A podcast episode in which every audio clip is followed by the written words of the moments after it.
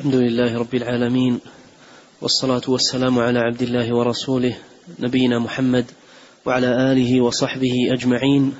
أما بعد فيقول شيخ الإسلام أحمد بن تيمية رحمه الله تعالى في الفتوى الحموية الكبرى نقلا عن ابن خفيف رحمه الله والقول في اللفظ والملفوظ وكذلك في الاسم والمسمى بدعة والقول في أن الإيمان مخلوق أو غير مخلوق بدعة. واعلم أني ذكرت اعتقاد أهل السنة على ظاهر ما ورد عن الصحابة والتابعين مجملا من غير استقصاء إذ قد تقدم القول عن مشايخنا المعروفين من أهل الإمامة والديانة إلا أنني أحببت أن أذكر عقود أصحابنا المتصوفة فيما أحدثه طائفة انتسبوا إليهم مما قد تخرصوا من القول مما نزه الله المذهب وأهله من ذلك. بسم الله الرحمن الرحيم. الحمد لله رب العالمين وأشهد أن لا إله إلا الله وحده لا شريك له. واشهد أن محمدا عبده ورسوله صلى الله وسلم عليه وعلى آله وأصحابه أجمعين. أما بعد قال ابن خفيف فيما نقله عنه شيخ الإسلام بن تيمية رحمه الله في فتواه الحموية قال والقول في اللفظ والملفوظ وكذلك في الاسم والمسمى بدعة. اللفظ والملفوظ هذه مسألة تتعلق بكلام الله تبارك وتعالى. وهل ألفاظ الناس بالقرآن مخلوقة أو غير مخلوقة؟ مثلها القراءة والتلاوة. تلاوة الناس للقرآن مخلوقة أو ليست مخلوقة؟ قراءتهم للقرآن مخلوقة أو ليست مخلوقة؟ وهذه المسائل أول من أحدثها الجهمية. وأنشأوا هذه المقالة تشكيكا للناس في عقيدتهم وإيمانهم بأن القرآن كلام الله سبحانه وتعالى غير مخلوق. فأول من أنشأ ذلك هم الجهمية فأنشأوا مقالة ألفاظنا بالقرآن مخلوقة. ألفاظنا بالقرآن مخلوقة. ومن المعلوم أن الألفاظ تتناول عند الإطلاق عندما يقال ألفاظنا أو تلاوتنا أو قراءتنا تتناول المتلو المقروء وهو كلام الله سبحانه وتعالى غير مخلوق لأن القرآن أينما توجه فهو كلام الله سواء حفظ في الصدور أو تلي بالألسن أو قرئ ونظر إليه في المصاحف أو كتب في السطور أو سمع بالآذان أينما توجه فهو كلام الله والكلام يضاف إلى من قاله ابتداء لا لمن نقله أداء فأول من أحدث ذلك الجامية قالوا ألفاظنا بالقرآن مخلوقة. أرادوا بذلك التوصل إلى أن القرآن نفسه مخلوق كما هي عقيدتهم. وهذه عقيدة باطلة أبطلها أئمة السلف وقالوا من قال ألفاظنا بالقرآن مخلوقة فهو جهمي أي على عقيدة الجهمية. أراد قوم الرد على الجهمية فقالوا ألفاظنا بالقرآن غير مخلوقة. ألفاظنا بالقرآن غير مخلوقة. وهذا أيضا قول مبتدع. لأن كما تقدم اللفظ أو المتلو يشمل آه، حركة اللسان وصوت القارئ ويشمل المتلو المقروء نفسه الذي هو كلام الله سبحانه وتعالى. ولهذا لا يقال ألفاظنا بالقرآن مخلوقة وهذا من عقيدة الجهمية كما تقدم ولا يقال غير مخلوق وهذا قول محدث لأن كل منهما يتضمن باطلا. والمسألة من أصلها مما أحدثه أهل التجهم والأصل في ذلك عدم آه، الخوض في في في في هذا الأمر. وإذا طرح من قبل أهل الضلال يوضع توضع الأمور مواضعها ويفصل في الأمر. فإذا قال قائل هل ألفاظنا بالقرآن مخلوقة أو غير مخلوقة يقال ماذا تريد؟ باللفظ. إن كنت تريد صوت القارئ وحركة لسانه هذا شيء مخلوق. وإن كنت تريد المتلو المقروء هذا كلام الله سبحانه وتعالى غير مخلوق. شيخ الإسلام بن تيمية رحمه الله في مثل هذا يقول وبالتفصيل يستبين السبيل. والاسم والمسمى أيضا هذه المسألة من محدثات الجهمية. أنشأوا هذه المقالة أيضا للتوصل إلى القول بأن أسماء الله تعالى الله عما يقولون مخلوقة. فهم أول من قال الاسم غير المسمى. ومن المعلوم أن هذه الكلمة الاسم وهل هو للمسمى وغير المسمى مبنية على معرفة ماذا يراد بهذه الكلمة الاسم. فتارة يراد بها آه، اللفظ آه، اللفظ نفسه لفظ الاسم مثل أن يقال الرحمن كلمة عربية. الرحمن كلمة عربية لفظة عربية. هنا أطلق ال ال ال الاسم وأريد نفسه أريد الألفاظ والكلمات أو الكلمة نفسها. وتارة يراد المسمى بالاسم. فتارة يطلق ويراد الاسم نفسه وتارة يطلق ويراد المسمى به. فإذا قيل هل الاسم هو المسمى أو غيره لا بد من التفصيل. لا بد من التفصيل. والجهمية أول من أحدث أن الاسم غير المسمى أرادوا بذلك التوصل إلى أن أسماء الله تبارك وتعالى مخلوقة وأيضا من خلال ذلك التوصل إلى أن كلام الله سبحانه وتعالى مخلوق. والحق في ذلك أن يقال كما جاء في القرآن. الله عز وجل قال ولله الأسماء الحسنى فادعوه بها. قال تعالى قل ادعوا الله أو ادعوا الرحمن أيما تدعوا فله الأسماء فله الأسماء الحسنى. وقال هو الله الخالق البارئ المصور له الأسماء الحسنى. وقال الله لا إله إلا هو له الأسماء الحسنى. هذه أربعة مواضع في القرآن. فالحق أن يقال الاسم للمسمى. الاسم للمسمى. كما هو في كلام الله سبحانه وتعالى لا يقال غيره ولا يقال الاسم هو المسمى وإنما يفصل في الأمر أو يقال كما في الآية الكريمة أو الآيات الكريمات الاسم للمسمى.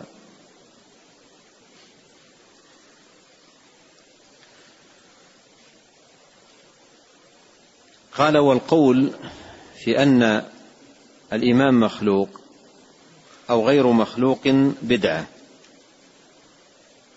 وهذه أيضا من محدثات الجهمية وعائدة لما سبق. أول من قال الإيمان مخلوق هم الجهمية وأرادوا التوصل من خلاله إلى أن أسماء الله تبارك وتعالى وكلامه جل في علاه مخلوق. مثل لا إله إلا الله سبحان الله وغير ذلك من ما جاء في كلامه سبحانه ومثل ما دل عليه اسمه المؤمن جل في علاه. فأرادوا بقولهم الإمام مخلوق التوصل إلى ذلك. ومن المعلوم أن الإيمان يتضمن فعل العبد وحركاته ويتضمن ما يتعلق بكلمات الله سبحانه وتعالى التي تعبد الله سبحانه وتعالى عباده بتلاوتها. فاحتاج المقام كما سبق إلى التفصيل وبالتفصيل يستبين السبيل. فهذه ثلاث مسائل ذكرها والواجب في كل هذه المسائل التفصيل لا يجاب إجابة آه، مجملة وإنما يفصل في كل مسألة وينظر المراد باللفظ ثم يكون الجواب في ضوء ذلك. قال واعلم أني ذكرت اعتقاد أهل السنة على ظاهر ما ورد عن الصحابة والتابعين مجملا من غير استقصاء. أي فيما سبق. إذ قد تقدم القول عن مشايخنا المعروفين من أهل الإمامة والديانة. يقول سبق أنني ذكرت آه، ما يعتقده آه، أئمة أهل السنة بدءا من الصحابة فمن اتبعهم بإحسان. لكن يقول أحببت أن أذكر عقود أصحابنا المتصوفة. عقود أصحابنا المتصوفة فيما أحدثه طائفة انتسبوا إليهم. يقول أن ثمة أشخاص انتسبوا إلى التصوف وأدخلوا في الدين من العظائم والأباطيل الشيء الكثير. يقول ذلك وهو في القرن الرابع. فكيف لو كان في هذا القرن؟ ماذا يرى؟ مما أحدثه ضلال المتصوفة من الأمور الباطلة التي ما أنزل الله تبارك وتعالى بها من سلطان وأدخلوها واعتبروها أنها من الدين. فاذا كان يقول ذلك وهو من المنتسبين أو المنسوبين للتصوف مثل ما قال أصحابنا المتصوفة ثم يذكر انه في ذلك الوقت يوجد من المنتسبين للتصوف من أدخلوا في الدين من الأباطيل ما ليس منه وسيذكر أمثلة كثيرة. إذا كان يقول ذلك في ذلك الوقت ماذا يقول؟ في مثل هذا الزمان وقد قال عليه الصلاة والسلام لا يأتي على الناس زمان إلا والذي بعده شر منه وفي كل عام ترذلون. قال فيما أحدثه طائفة انتسبوا إليهم مما قد تخرصوا من القول بما نزه الله المذهب وأهله من ذلك. بما نزه الله المذهب وأهله من ذلك. نعم. إلى أن قال وقرأت لمحمد بن جرير الطبري في كتاب سماه التبصير كتب بذلك إلى أهل طبرستان في اختلاف عندهم وسألوه أن يصنف لهم ما يعتقده ويذهب إليه. فذكر في كتابه اختلاف القائلين برؤية الله تعالى. فذكر عن طائفة إثبات الرؤية في الدنيا والآخرة. ونسب هذه المقالة إلى الصوفية قاطبة. لم يخص طائفة دون طائفة فتبين أن ذلك على جهالة منه بأقوال المحصلين منهم. وكان ممن نسب إليه ذلك وكان ممن نسب إليه ذلك القول بعد أن بعد أن ادعى على الطائفة ابن أخت عبد الواحد بن زيد. والله أعلم بمحله عند المحصلين فكيف بابن أخته؟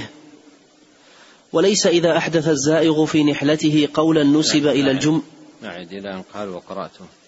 نعم. من أول الشيء نعم. إلى أن قال وقرأت لمحمد بن جرير الطبري في كتاب سماه التبصير كتب بذلك إلى أهل طبرستان في اختلاف عندهم وسألوه أن يصنف لهم ما يعتقده ويذهب إليه فذكر في كتابه اختلاف القائلين برؤية الله تعالى فذكر عن طائفة إثبات الرؤية في الدنيا والآخرة ونسب هذه المقالة إلى الصوفية قاطبة لم يخص طائفة دون طائفة فتبين أن ذلك على جهالة منه بأقوال المحصلين منهم. وكان ممن نسب إليه ذلك القول بعد أن ادعى على الطائفة ابن أخت عبد الواحد بن زيد. كان ممن نسب هي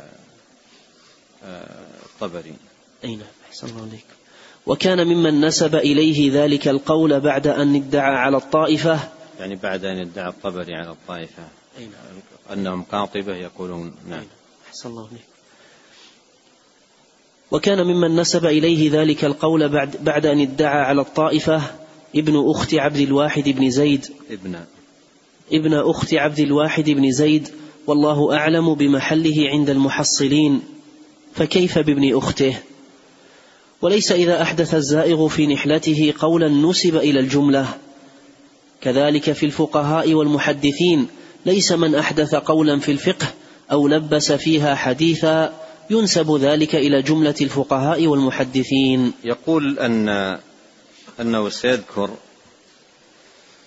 ما يتعلق بما أحدثه بعض المتصوفة وأدخلوه في الدين مما ليس فيه وبين أن من المتصوفة أناس محصلين أي في علوم الشريعة وأنهم على جادة أهل السنة وأن هذه العقائد الباطلة ليسوا من أهلها وأنه لا يصح أن تنسب هذه العقائد الباطلة لكل من انتسب إلى التصوف بل فيهم من هو محصل وعلى عقيدة أهل السنة والجماعة.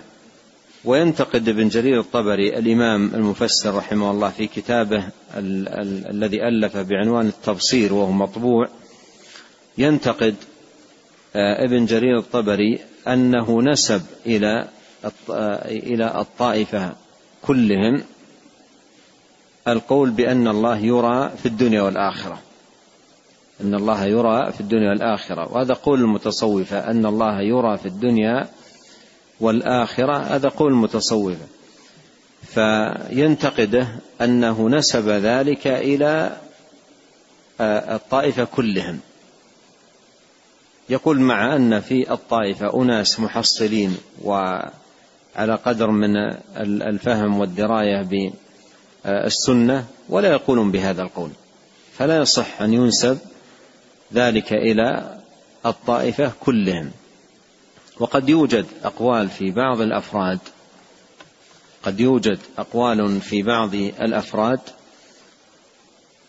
فلا يصح أن ينسب ما وقع من بعضهم إليهم كلهم. مثل ما عبر رحمه الله بقوله ليس إذا أحدث الزائغ في نحلته قولا نسب إلى الجملة.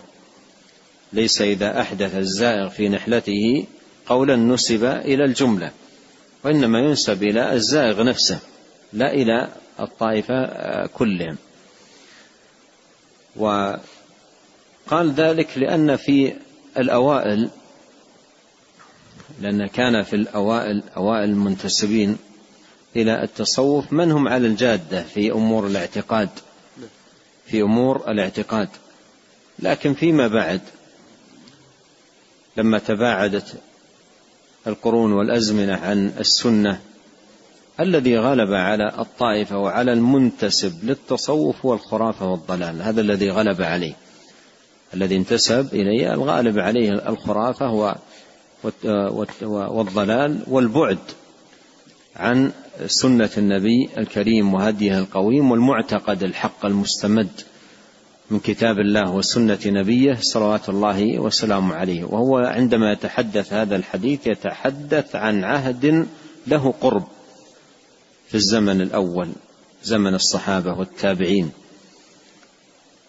ففي من انتسب إلى التصوف في ذلك الوقت من عنده سلامة في المعتقد ولو في الجملة مثل ما سبق التنبيه لذلك.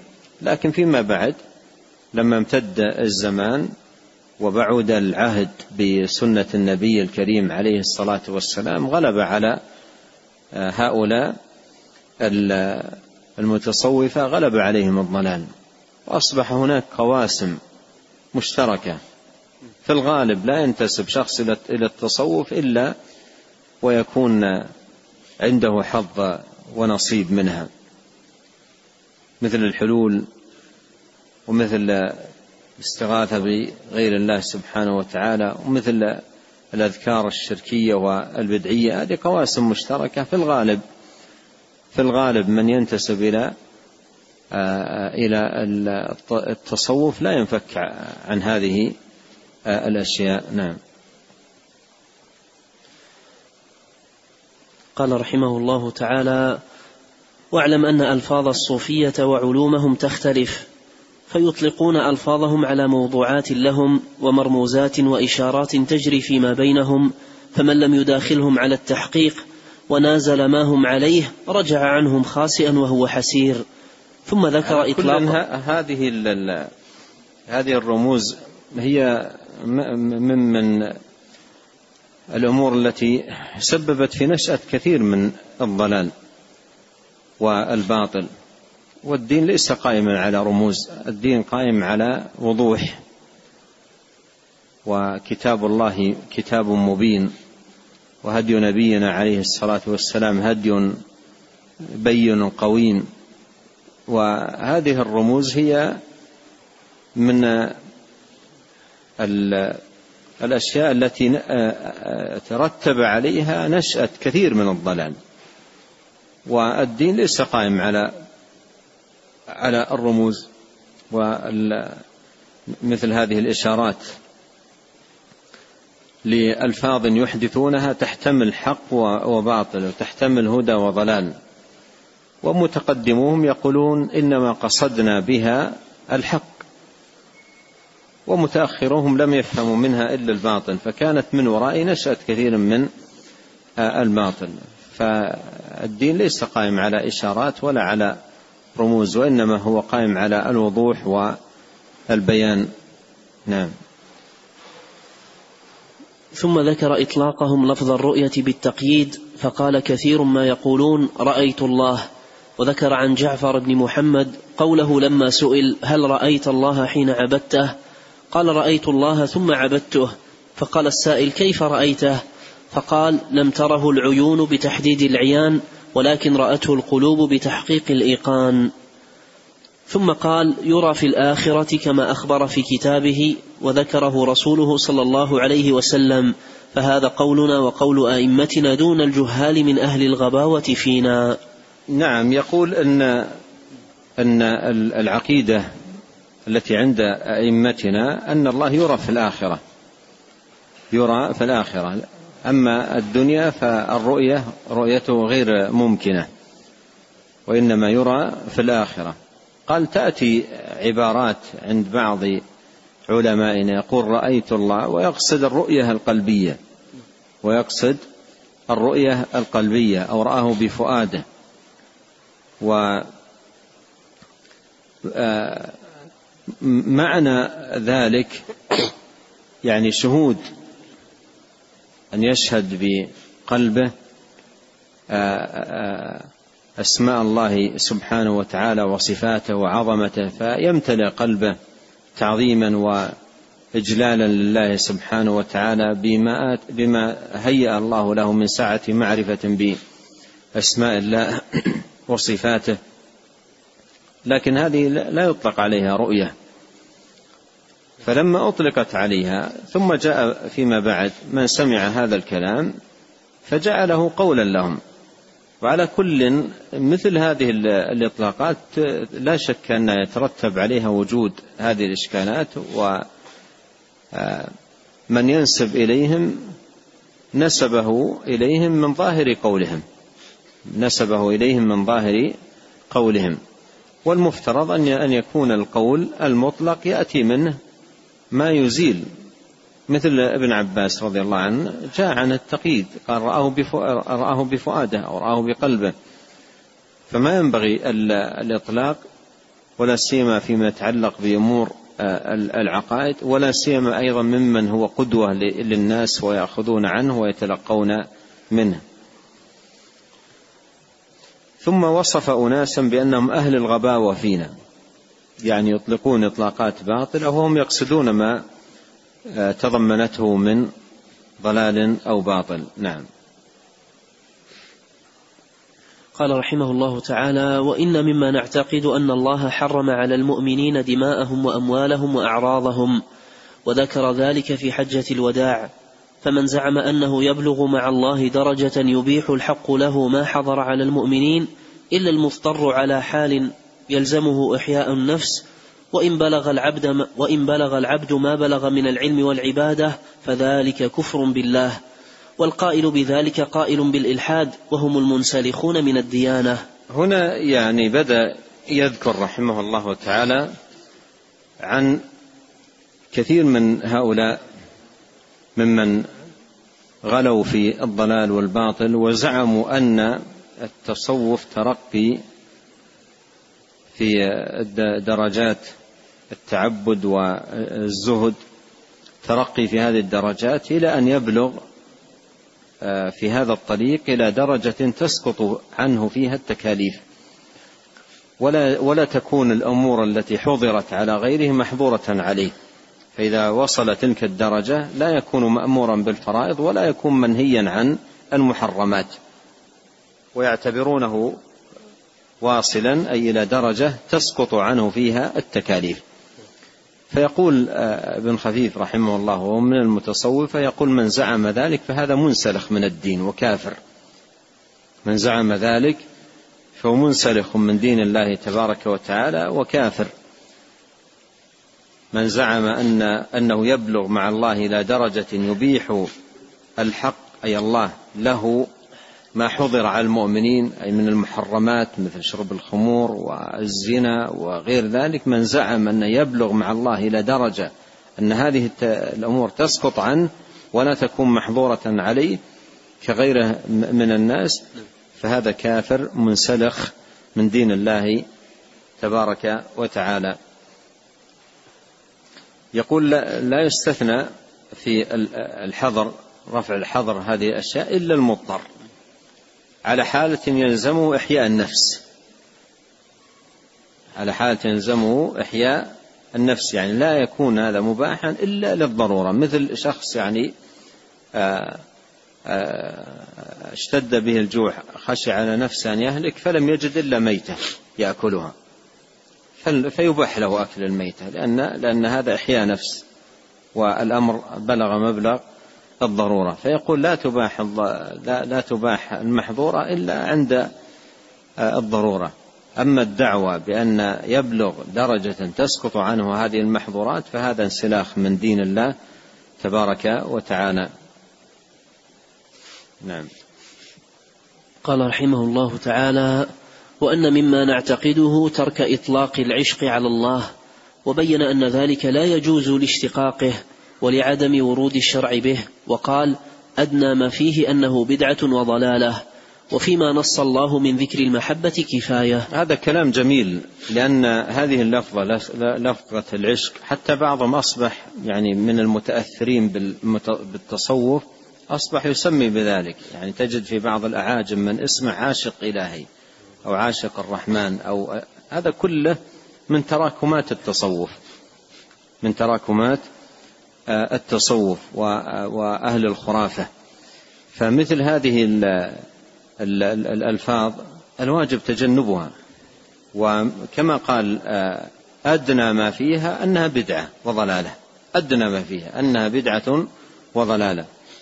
وفيما نص الله من ذكر المحبة كفاية. قال الله تعالى يحبهم ويحبونه. و قال عليه الصلاة والسلام ثلاث من كن فيه وجد بهن حلاوة الإيمان. ثلاث من كن فيه وجد بهن حلاوة الإيمان أن يكون الله ورسوله أحب إليه مما سواهما. وقال عليه الصلاة والسلام آه، لا يؤمن أحدكم حتى أكون أحب إليه من والده وولده والناس أجمعين. والآيات والأحاديث في هذا المعنى كثيرة.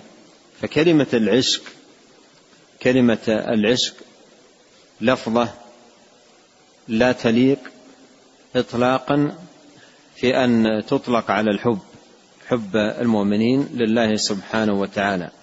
فلا فلا يقال عن هذا الحب إنه عشق. هذه كلمة اطلاقا لا لا لا, لا تليق أن تجعل عبارة أو يعبر بها بالحب الذي هو من درجات الإيمان العالية ومنازله الرفيعة. ومثل ما قال المصنف فيما نص الله من ذكر المحبة كفاية.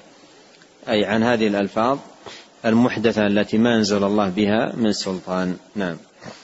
قال رحمه الله تعالى وأن مما نعتقده أن الله لا يحل في المرئيات وأنه المنفرد بكمال أسمائه وصفاته بائن من خلقه مستو على عرشه وأن القرآن كلامه غير مخلوق حيث ما تلي وحفظ ودرس. ولفظة العشق كما قدمت لا تليق في في هذا المقام إطلاقا لأن العشق ليس مجرد المحبة. العشق ليس مجرد المحبة. الله قال يحبهم ويحبون. العشق ليس ليس مجرد المحبة. العشق مع المحبة ثمة معاني أخرى لا تليق أصلا أن أن تكون في أو أن تطلق في هذا المقام لأن العشق فيه محبة ومعها شهوة معها آه، تعلق أو التذاذ أو أو شيء من هذا القبيل. فهذا يعني اللفظ إطلاقا لا يصح أن ولهذا قال أدنى ما في ذلك أنه بدعة وضلالة. أدنى ما في ذلك أنه بدعة وضلالة. قال وأن مما نعتقد مما نعتقده أن الله لا يحل في المرئيات وأن المنفرد بكمال أسمائه وصفاته بائن من خلقه مستو على عرشه وأن القرآن كلامه غير مخلوق حيثما تلي وحفظ ودرس. قوله في تمام هذا الكلام أن القرآن كلام الله غير مخلوق حيثما تلي وحفظ ودرس أي أينما توجه القرآن فهو غير مخلوق سواء حفظ في في الصدور أو أو كتب في السطور أو تلي بالألسن أو سمع بالآذان أينما توجه فهو كلام الله غير مخلوق.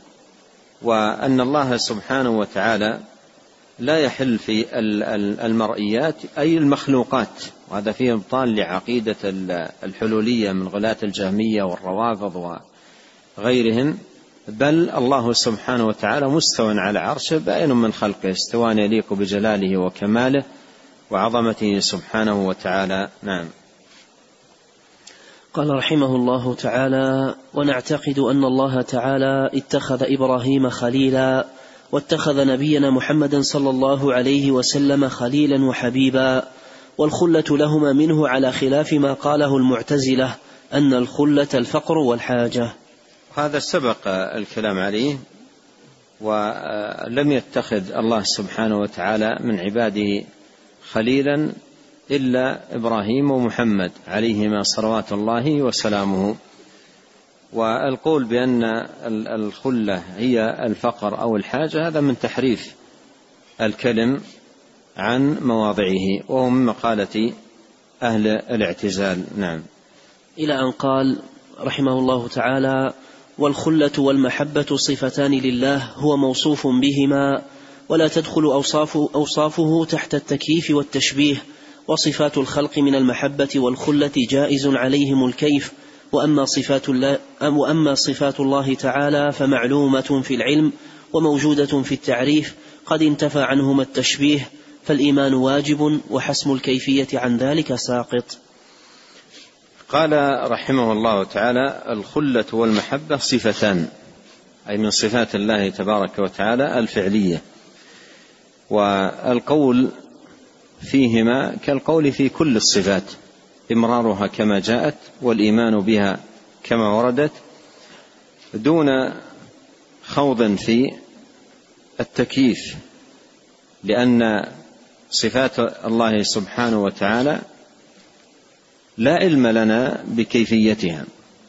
قد مر معنا قول الإمام مالك رحمه الله والكيف غير معقول ومر معنا قول السلف رحمهم الله أمروها كما جاءت بلا كيف.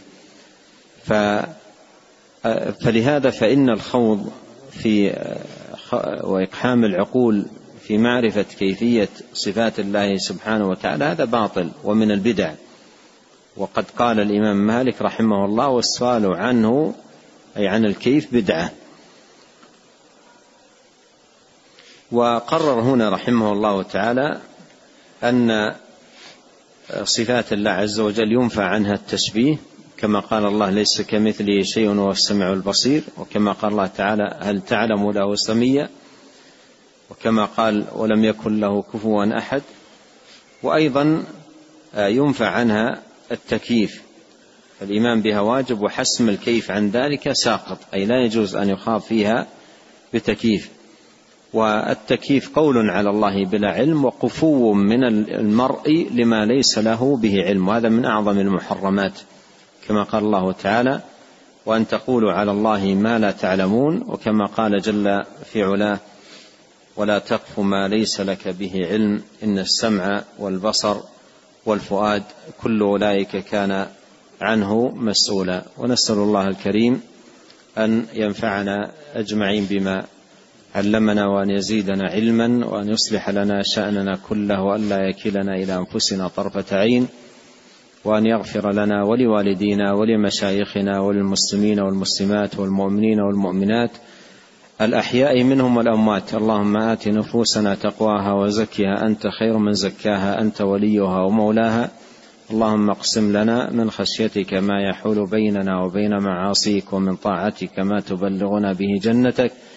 ومن اليقين ما تهون به علينا مصائب الدنيا اللهم متعنا بأسماعنا وأبصارنا وقوتنا ما أحييتنا واجعله الوارث منا واجعل ثأرنا على من ظلمنا وانصرنا على من عادانا ولا تجعل مصيبتنا في ديننا ولا تجعل الدنيا أكبر همنا ولا مبلغ علمنا. ولا تسلط علينا من لا يرحمنا. سبحانك اللهم وبحمدك أشهد أن لا إله إلا أنت أستغفرك وأتوب إليك. اللهم صل وسلم على عبدك ورسولك نبينا محمد وآله وصحبه. جزاكم الله خيرا.